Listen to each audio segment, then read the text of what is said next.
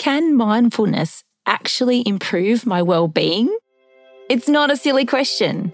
Come and grab a cuppa with me, Carly Thomson, take a little soul time out, and let's talk about how mindfulness can improve your well being and also your classes.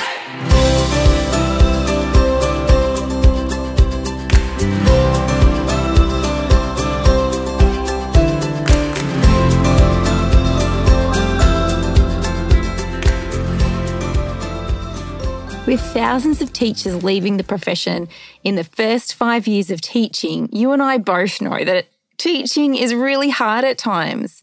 Deadlines, pressure to achieve learning goals, emails from parents. I could go on, but this is our spiritual soul timeout, so I won't. But let's take another direction mindfulness. We've all heard about it. You're probably even using it in your classroom. But what is mindfulness really all about? And does it actually make a difference? Well, it does. the research tells us that it does. But before I unpack the research, let me share with you from Matthew 28 20. It says, Surely I am with you always. And that is Jesus speaking. I think for us as faith filled believers, mindfulness starts with being mindful that God's presence is with us always. It's a great starting point just to sit and acknowledge that God is with you. From there, if I was trying to explain it to my class, I would say, then we use our five plus one, our five senses and our feelings. We pay attention. Maybe we notice the things that we can smell or taste or hear or what emotions we're feeling at the time. Being present to where you're at right there in the moment is mindfulness. And Jesus demonstrates this all the time. He often went away to meditate, didn't he? To pray, to find God in the right here and the right now moments. Psalm 46:10 reminds us to be still and know that God is God. Psalm 37 7 says to be still before the Lord and wait patiently for him. If you read throughout the Bibles, or even if you hop online and look up scriptures that talk about mindfulness, you will see that mindfulness is an ancient practice that our biblical forefathers all were doing to acknowledge themselves in the presence of God, but also to appreciate creation.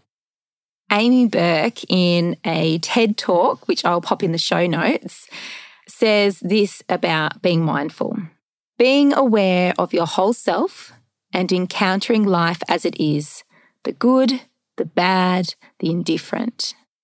Now, Amy Burke is a fellow teacher and she shares a really great story on there. And I encourage you to go and watch it about feeling burnt out in teaching and how mindfulness was able to help her find her way back.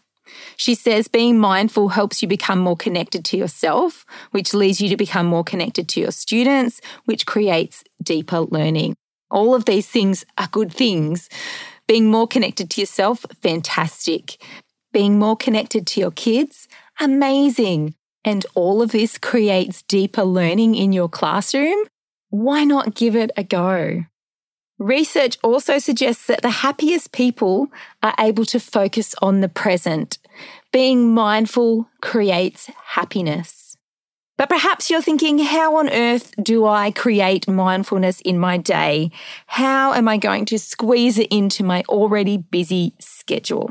Can I suggest when you wake up in the morning and you go to make that coffee or you like me, a cup of tea, and you turn on that kettle let that be the moment that you start practicing mindfulness.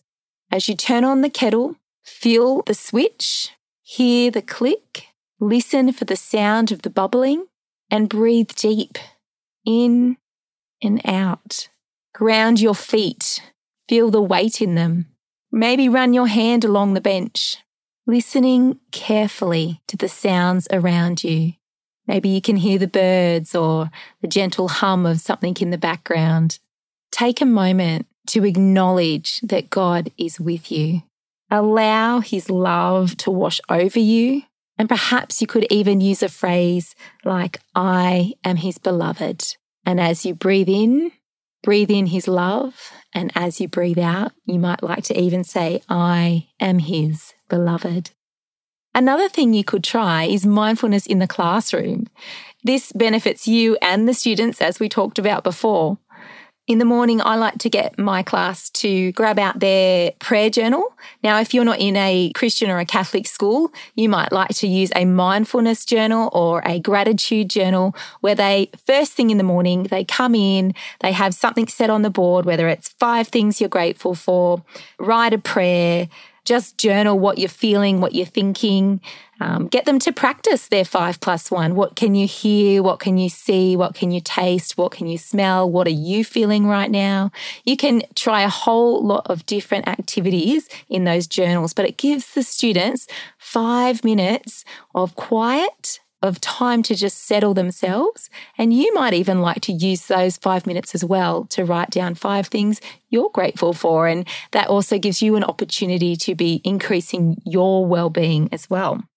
Another thing, you know, we all do it is reading a book when they come in off the playground. I think they're great opportunities. Uh, regular brain breaks with kids um, increase their ability to focus on the next task. So if you can set up mindfulness activities throughout the day that the students just know how to do, maybe you've got some breathing activities. There's plenty on the internet that you can find. Slow in 10, slow out seven, whatever it might be there's even like little tracing cards with hearts that you can have the students trace their fingers over to breathe in and breathe out. These are fantastic. You might like to create a mindfulness colouring in book. And I know there's many of those on all the teacher websites that you can purchase and download and spend a bit of time with the music on. One good tip for those is some kids actually find colouring in a little stressful. So you might like to leave blank pages where they can do what they like on those pages, whether it's draw pictures or write stories or whatever it is that they might like to do in their mindfulness colouring in book. They're just a couple of ideas to bring mindfulness into your classroom. Can I encourage you to just give it a go? Try it at home at breakfast time when you are making that cuppa, or try it in the classroom with the kids. But you will benefit from it. You will see improvement for your soul. You will increase your happiness. And you will probably see a difference in your students as well. Allow me to speak a blessing over your week. May we slow ourselves to see the wildflowers May we still ourselves to hear heaven's whispers of love. May we breathe deep the glory of creation and find ourselves in His peace. Thanks for joining me for episode three of It's Not a Silly Question, a spiritual soul timeout for teachers. You can email me your questions anytime about soul care or other teaching things that you want to ask at carly at carlythomson.com.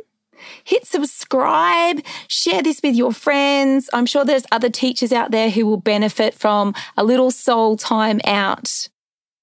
Next episode, we'll be looking at ways in which routines can save us time and energy in our personal lives as well as in the classroom. I hope that you can take some spiritual soul time out this week to practice a little bit of mindfulness. Psalm 16:11 You make known to me the path of life. In your presence is fullness of joy. At your right hand are pleasures forevermore.